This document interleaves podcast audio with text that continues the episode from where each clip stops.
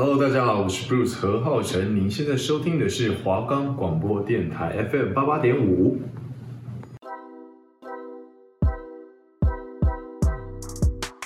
今年就要上大学了，大学应该很好玩，而且漂亮的学姐很多吧？我能脱鲁吗？能欧盘吗？可以的，应该不会变成边缘人吧？大学生活到底会是怎么样啊？停停停！你嫌听我说号码？号码？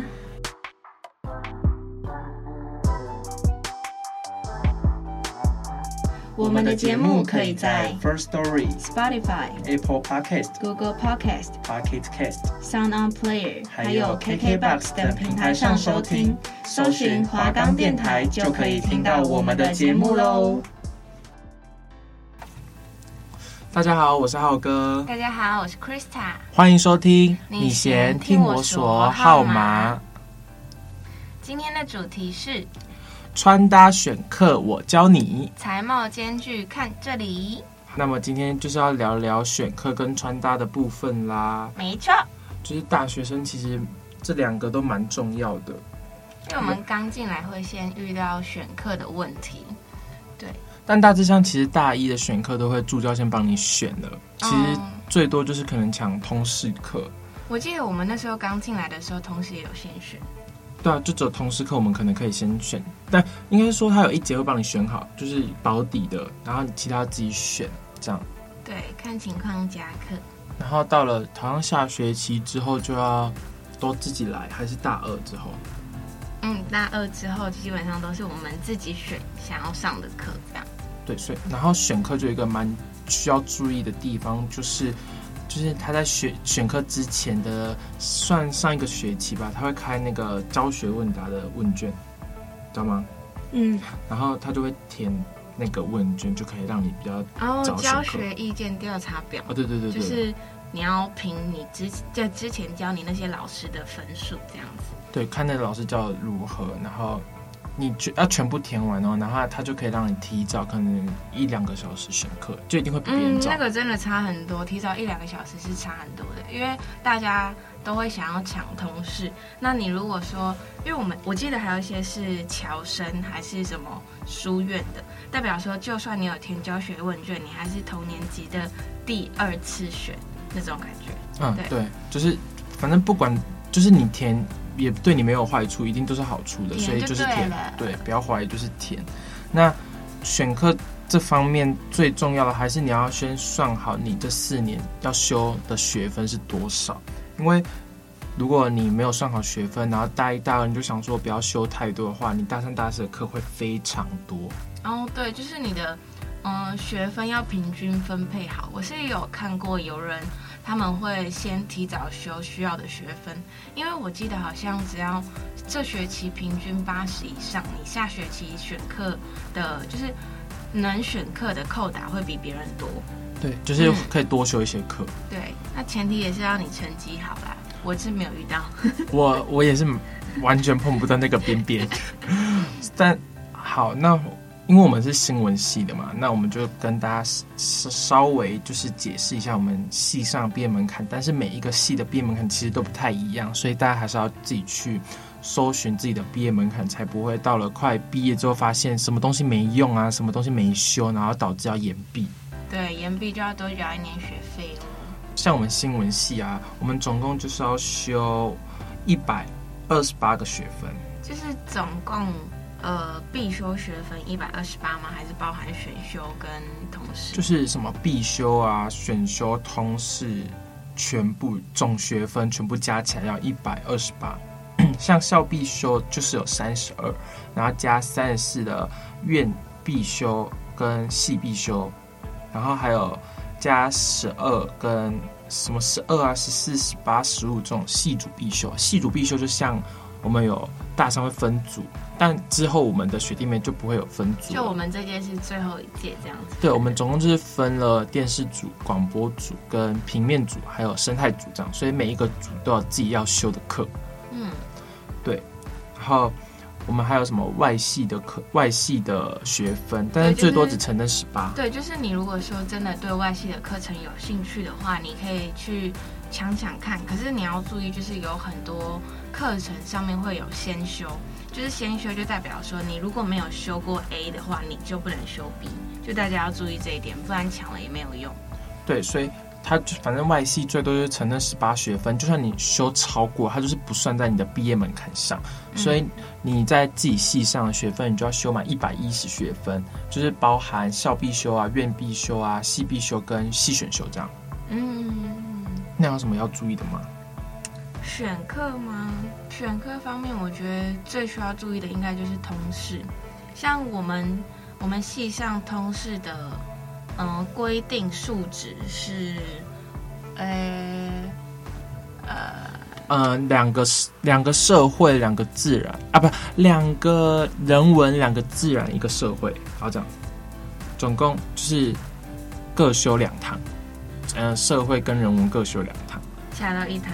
啊，是自然人文各修两堂啦，哎，功课没做好，好，反正重点就是，可是这也是每一个系不一样哦，所以你要去自己的系上问助教说，你们要修什么通识或者什么人文社会自然各修多少，这是每一个系都不一样的。那现在其实就是，嗯、呃，大家如果要选通识的话，可能会想要查一下老师的评价，那。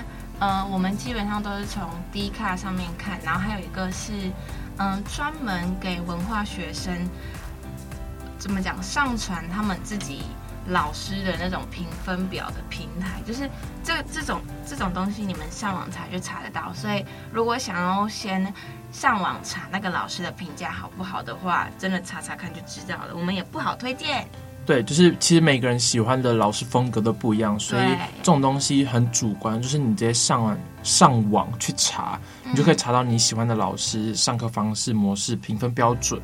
那关于修课方面，还有一个要注意的就是，可能有些课会有挡修的机制在。对啊，就是我刚才说的那种先修。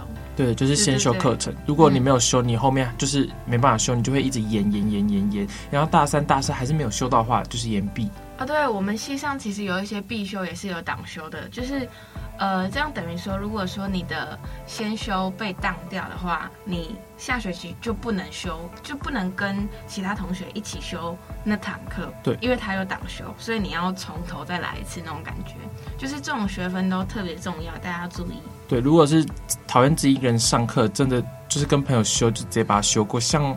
以我来说，就是讨厌自己上课吗？我蛮讨厌自己上课，哎，自己上课太尴尬了。反正我就是有一堂课，好像是统计吧，然后某些原因，所以我什么原因呢？什么什么？反正就是自己太混了。好了，不要讲理由。然后就是出席什么都没去考，然后全部我们朋友里面好像只有我跟另外一个比较混的没过，然后。我们下学期真的就没办法跟他们一起上课，所以我们要拖到再隔一个年级才能去修这门课。就是上学期的课要上学期去修，下学期就是下学期去补，这样重修就是这样，就有点恶性循环。对，所以还是推荐大家，也不是推荐，就是极力，就是叫大家要。非常积极的去上课，对，认真，至少要出席，不一定考试要好，但是认真出席，通常老师都会给一点情面这样子。其实我觉得出席还是占大学出席比你期中、期末考分数占还要大，我觉得。对呀、啊，身为学生本分就是要到学校。对，我们都很会讲，但是也不一定会到。反正我有很多课，很多门课，就是我期中、期末都考得很。算不错，就是一看的我就会过，嗯、但是我出席真的低到不行，还是被当。就例如什么大一英文，对，而且我到现在还没有修到那门课。哦、我也是，我大一国文也被当，就是我期中、期末平均加起来有七十几分吧。大家会想说，为什么考那么高还被当？结果是因为我出席出席率太低，因为。国文一定是在早八，英文是不是也蛮早的？英文好像也是早，好像早十，反正可是上一节就是接早八国文，所以你国文没来上，几乎你英文也上不到了。哎、欸，是这样讲吗？就起不来，就是起不来，不会因为 啊多了两个小时你就起来。这个是因人而异啦，你起不来，你就算是晚上上课你也起不来。对不对，浩哥？好，对，反正我觉得大一、大二就不要一直为自己找理由，哎，反正我觉得你就是趁年轻还有活力，赶快去上课。真的，那时候我们就是觉得说，反正大学就是大家不是都讲说，University 有你玩四年，你有听过吗？对对对，有。真的没有哎，完全没有在，好，真的有在玩，但就是把学分给玩掉。就是你你先玩的话，那你后面就要补的很辛苦，就是要勤劳补。那如果说你可以先勤劳补的话，你后面就会过得很顺畅。现在其实很多人就是提早修完，然后像可能比如说这学期我已经把需要的学分修完了，但是学校必须规定你还是要来上课，对，然后就只要修九学分吧，对对，最低要九对对对对，反正就是你可以自己随便选个九学分，然后随便轻轻松松，不管有没有拿到学分都没差，因为你已经过了，对，你的学分已经到了。其实我跟 Krista 就是一种对比啊，就是我是很对比。就是相较起来算对比，但是有更对比的人，反正意思就是说，他大一其实算很多很多学分都有修到，就是除了一两门吧。然后我就是那种大一大二被当蛮多的，嗯，虽然还还是比有比我更厉害的人啊。对啊，我是觉得玩就是要有一个底线啦，对对对，大家不要学浩哥这样。对对，你你你可以玩，但是你要顾好你的学分。但如果你顾好没办法顾好你的学分，你就不要去玩，真的。而且我有一个很。就是中中心的建议，就是大家可能大一住在学校附近会比较好，因为你如果大一就开始往山下住的话，你之后绝对不会想要跑来山上住，那绝对不会跑来山上住之后，你就不会来山山上上课了，对不对，浩哥？对，不是我跟你讲，大一大一就给我乖乖去住宿舍。欸，他大一也住宿舍。对，可是我我觉得我是逼不得已才往外面搬，就是。看你的运气，因为室友这种东西就是一一种地雷，就是如果你是好的室友，不然就是你可以接受的，你就可以一直跟他们住嘛，不然就是你可以再找室友里面其中比较好的，然后一起搬出去，可能山上外面的房子住。那如果你真的是那种很糟糕、很糟糕，像我就是蛮糟糕的室友，所以我才会想说连夜带着我的行李的，赶我往山山下跑，就是能跑多远就跑多远。所以，但是缺点就是。房子蛮难找，而且价钱也偏贵，然后你上山还需要一段距离，所以很长，就会导致你可能很懒发懒，你就不想上山了。我觉得最重要的是，你如果住在学校附近的话，你就算懒惰，你还是可以去下午的课。可是如果你今天住在山下，你一懒，你就会想要整天不上山，因为你会觉得说，我都没有上山了，那我干嘛现在要上去上这几堂课？对，所以造成说你后面那些学分也拿不到。所以大家一定要注意这一点，嗯、就是如果你本身是惰性很高的人，那你就尽量找学校附近的房子住，才不会影响到你的学分。这样子，对，其实就是看个人的心态啦。嗯，那还有是不是还有一个我们大二要选跨域？哦，对，大二专专门的课吧，嗯，我记得就礼拜五吧，礼拜五整天都会在上跨域，其实还蛮好玩的。我记得我们那时候跨域是选志愿吗？对，我们就是他好像会给你全部，就像只考排志愿这样，然后你就是排志愿，然后让电脑系统去挑。就算抽啦，就是你不一定会抽到你自己想要的志愿，就是你可以先上网查一下那些跨域有什么课啊，什么之类的。但还是有很多那种，就比如说这个主题是你感兴趣的，可是你去上到一些你没兴趣的课，这是很正常的。像我是修完跨域之后才知道，原来我们在呃，就是他刚排给你课之前，你可以换同同个主题，就是同门跨域，但是不同堂课。你知道这件事吗？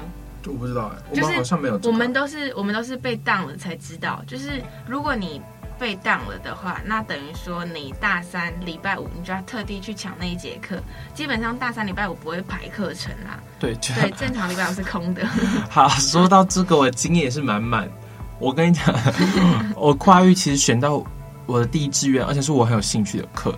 然后其实我一直很想上那一堂课，但又因为某些因素呢，好就是办活动嘛。然后办活动其实我们系上活动很多，而且办的也比较，我算觉得精致，就是跟别系来比，我觉得我们系算不错的。然后我们就是费了很多时间，呃，那叫什么？不是浪费的费哦，反正就是花费，对，花费了很多时间在练习。嗯、但但我就是没有注意到上课这部分，就是有点选择，就是我重心。偏错地方，所以导致我很多课被当，但就是我自己的问题，不是活动的问题。因为也有很多人就是他去参加活动，但还是没有被当。然后像我这样跨域都被当掉，我大三还要再全部重选。就是你看到朋友都在家里睡，然后你要起来礼拜五上早八。而且跨域本来他会先排，就他好像我记得是早上八点就会有课，所以如果说你跨域都被当掉的话，就等于你礼拜啊大三的礼拜五还要上早八。对，而且是上整天的课，浩哥是不是觉得 蛮痛苦的？还然后对，有你有来上过了吗？说痛苦。有，我有上过几堂课，哦、但这蛮痛苦的。而且要自己一个人面对那个学弟妹，而且重点是，因为呃，我们跨域下有些是远距，然后我们就要分组，这样子你就要去跟一些不认识的学弟妹，而且大家其实都看得出来你是大三，因为我们学号会有显示。所以大家就知道哦，嗯，这个名字他是大三被留级的，然后你还要主动跟他们讲分组的事，对，很尴尬。就是你要拉下脸，就像我，嗯、就是你会很尴尬的跟他们说，呃，我可以跟你一组，可是你就是一个学长姐身份，就很丢脸，真的很丢脸。就还是要奉劝大家，不管是什么学分，都要认真去修。就算是跨域，跨域跟外系学分不一样，跨域是必修。对对，对是必修学分的，嗯、不是选修的。好，那。对于跨域跟通识课这部分啊，你去上，我觉得就是有一个我蛮 care 的点，就是你我去上课的时候，就是都跟不认识的，所以我会比较在意我的门面，哦、就是、就是很多系会集合在一起，对，有点像争奇斗艳，就是每个人 好像都很认真在打扮，只有你在争，好不好？对，我自己心里的小剧场就是可能大家都穿的好看，不然就是化妆化的漂亮，但像我们男生就是。什么衣就穿搭类啊，嗯、比鞋子什么的，然后我就觉得如果比不赢人会很丢脸，不然就是你穿的太邋遢，人家会一直很鄙视你吗？我我觉得特别注意到你，但是不是那种好的注意，就可能会觉得嗯，这个人怎么大学还穿的像国小生？对对对对对，这种感觉对，就比较不舒服了。就印象分数其实会被扣，就算你没有认识他啦，但是你。在别人的印象中，就是觉得是可能是邋遢的人，不会打扮的人。对，而且我觉得大学其实算是一个颜呃，也不算颜值成长，是外貌成长的一个过程。就你大学会接触到太多人，那因为我们去跨域又会接触到别系不一样的人，那有些可能是表演艺术科毕业的，他们本身就很会穿搭。嗯，那你都是从哪些管道去学习穿搭的？其实我一开始都都是去看。就是在学校路上看别人怎么穿嘛，但学校太杂了，所以我会去找一下别人穿的穿搭照啊，可能 IG 账号或者 App，然后穿搭照这些让我在大一跟大三这期间的变化非常的大。有吗？是变得很帅吗？不是，就是你知道大概怎么搭衣服，什么配件配什么配件，就像你大一到大三的穿搭都是一致的吗？没有吧？嗯，我想一下，我大一的时候我应该是。啊！可是我大一就蛮蛮会的，好，他最屌，Krista 最屌，最会穿，我要大家都来找他拍照哦。不是我大一跟大三的风格差蛮多的，其实就是我大一的话，基本上都是一件一件事，就可能上衣一件，然后下半身一件。虽然我可能会选择就是对我身材比较有优势的，就可能像。呃，大红色跟大红唇，知道吗？刚哎、欸，对我大一的时候真的是大红色的。他就是他就是怕大家看不到他，你知道吗？他在茶会那一天给我红到不行哎。其实穿搭跟个性也有关。我大一那时候的个性就是比较外放，就是比较活泼。对，活泼，所以我就会选亮色系配一些暗色裤子或是牛仔裤，就会更凸显自己的风格嘛。嗯，那你大一是穿紫？我 不好意思问，我想起来了。先尊重我，跟我大一的穿搭惨不忍睹哎。不是新生训练还有个什么绰号吗？人家讲你什么？什么绰号？什么外劳？哦，好，这上一集已经讲过，不要再消费我了。反正我大一的穿搭就是我以前衣服真的很少，因为南部比较。不知道是不是南部，反正我住乡下啊，家里就比较节俭，就是觉得衣服能穿就好，所以我衣服其实蛮少。嗯，我第一天来茶会的时候，穿了一件白 T 搭蓝色的衬衫，然后下面是 三线裤。哎、欸，我有印象，我那时候 我不是讲说，我之前觉得你还蛮帅的嘛，就是问路的时候。嗯。然后那时候我就觉得，嗯，上半身还蛮斯文，哎、欸，怎么下半身是三线裤？超紧的，而且因为浩哥其实不算胖，他就是有点崩崩的那种感觉。就是你想象一下，就是杨明山“叽叽叽”的穿搭。好，好，非常的暗喻哈。然后，其实而且最重最扯的是三线裤就算了，应该要搭个运动鞋。Uh -huh. 我搭好像那时候穿 Stan Smith 吧，帆布鞋，白色哦，超丑。这叫做混搭风，OK 有对，然后有风格。反正大一我就蛮惨的，还会买一些什么孙悟空盗版的帽 T 来穿。其实那个我觉得那件还好啊，那些蛮好看的。我觉得比较。奇怪的应该是你的发型吧？我觉得发型跟穿搭其实也有差。我觉得发型对男生，嗯，对对对，就是蛮重要的。就是你不会穿，但是你头发至少要好看。就是很多男生会很 care 头发，嗯，而且你的头发的，就是那些发型会很影响你这个人的风格。我也觉得真的是，就是应该说，其实今天不管你脸长怎样，大家不会真的只看你的脸。就有些人可能有头发好看，但是他光头就还是没那么。就没那么入，就没办法吸引你的眼球啦。对对对，所以大家还是要找到适合自己的发型。对，其实其实我我发型跟我的穿搭大一大三其实变化都非常多哎。我记得你大衣发型蛮亮的。就我大一发型是配 Krista 的衣服啦。红发爱的红发爱。可是我那时候真的觉得那颗红发蛮好看，但就是因为那个头，大家都叫我外籍移工啦。我真的是回我那天被骂完，隔天我就真的是搭车赶回去找我姑姑，就是我姑姑是美发师，然后再叫她帮我染黑，我真受不了，因为。我蛮玻璃的啦。那听说你最近有烫一颗头发是吗？真的是不要再讲了。我跟你讲，那个头发我烫把它，我现在是留中分，嗯，就是看起来会比较可能偏寒一点的，嗯。因为我以前可能是弟弟头，就是妹妹头，就小朋友就是不够成熟。然后我就想说，我去烫个中分。结果烫完，我不知道它烫在哪里。然后那个设计师就很自豪，这样他就觉得很厉害，一直把我头发拿去宣传。然后我来拍记者证的时候，我就觉得我的头发真的是一塌糊涂，我觉得应该是因为它本身有自然卷的问题啦。哦，对，但是设计师这个也知道，而且我觉得我的设计图拿给设计师，就是没有达到我的期望，但想说就算了，就是花钱买个经验。那你现在最喜欢的穿搭风格是什么？我最近的穿搭可能会偏走韩系，或者是我最近有想学日系的穿搭，就是。偏宽松，你说武士还是什么？还是什么动漫这样？对，对对，就是什么啊？不要相扑选手。对对对，啊啊！相扑选手也是日系的，太日。我试一下傻米。你是说哦？你是说那种比较宽的裤子？对，然后可能有点工装的元素在。哦，对，就是我觉得其实日系跟工装还是有区别的，就是工装是更机能，哎、嗯。就是什么口袋很多啊？应该说日系蛮多机能性，可是跟工装的味道不一样。其实看得出来，日系就是比较轻松的机能，然后工装就是比较硬汉的机能，就有点像可能美国街头那种工装跟。休闲穿搭的、嗯，就是你想一下，美国很壮的那种男生穿工装，哎，真的是要去工作，那那是工人吧？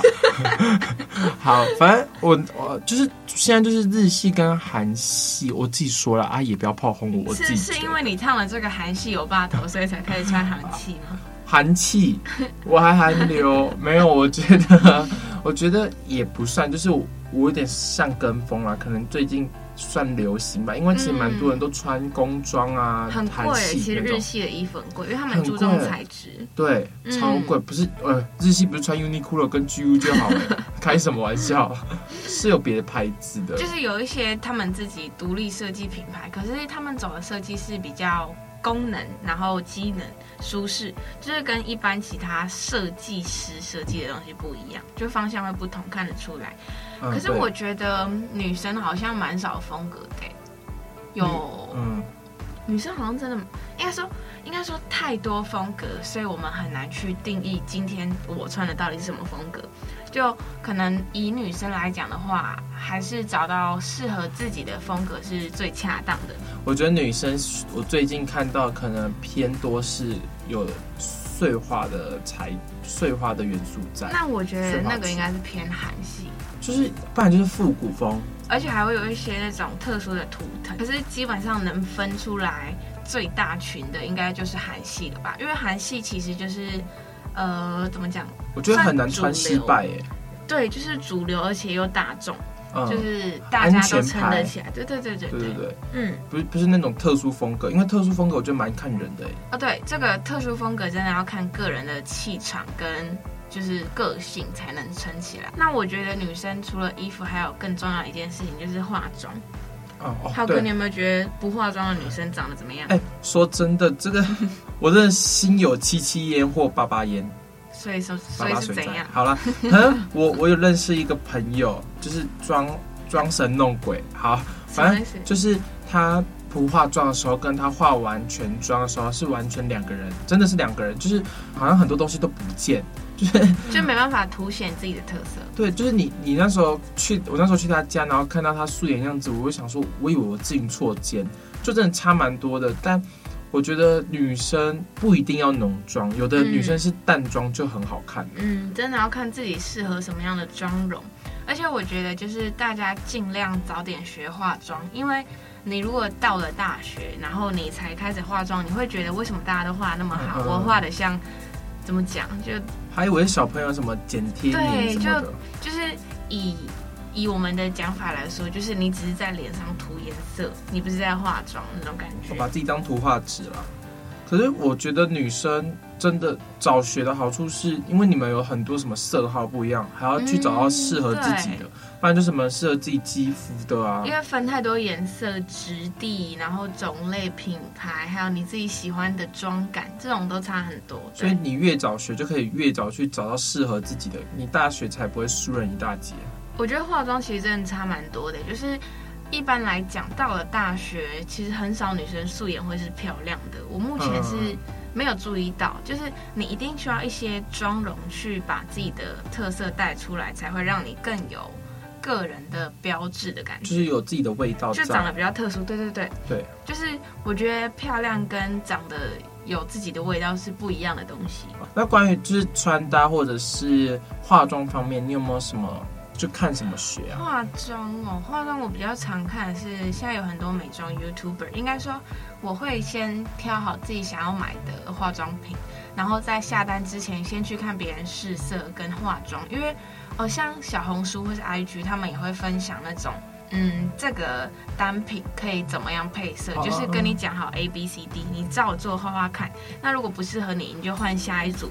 就是你一直去试，总会有呃，总会有适合你。对对。我觉得眉毛蛮重要的。嗯，真的很重要。就是有些女生漂亮，但是眉毛毛毛虫也不好看。关于穿搭账啊，我有几个可以分享给大家，就是我平常在看的，就是你们也可以去当参考。就是 I G 账号是 O O T D，然后底线 I N T R O D U C E R，然后第二个是 O N E C E 点 C O，他会告诉你呃袜子怎么搭，穿长的、穿短的，还是鞋子怎么搭配。哦，就是他会教你一些单品的搭配，然后你可以去买相似的东西。然后最后一个就是我朋友推荐给我的是一个 App，就是搜寻 W E A R，它的图腾就是这四个英文字，然后白底这样。上面又会有很多人穿搭，像我自己这边，我是有一个很喜欢的男生的穿搭，他的 IG 账号是 J 底线 SEP 十九。那还有我自己有追踪一个女生是韩国的吧，她就是那种大衣很呃大衣风衣西装外套的那种爱好者。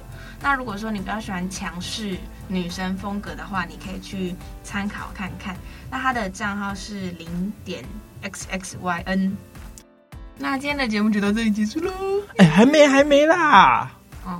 那么下周的主题是有关台北的生活开销。哒吧哒吧西，哒哒吧哒吧西，哒吧哒吧西，哒哒吧哒吧西。好了啦，哎，下周请同一时间收听。你先听我说号码。拜拜。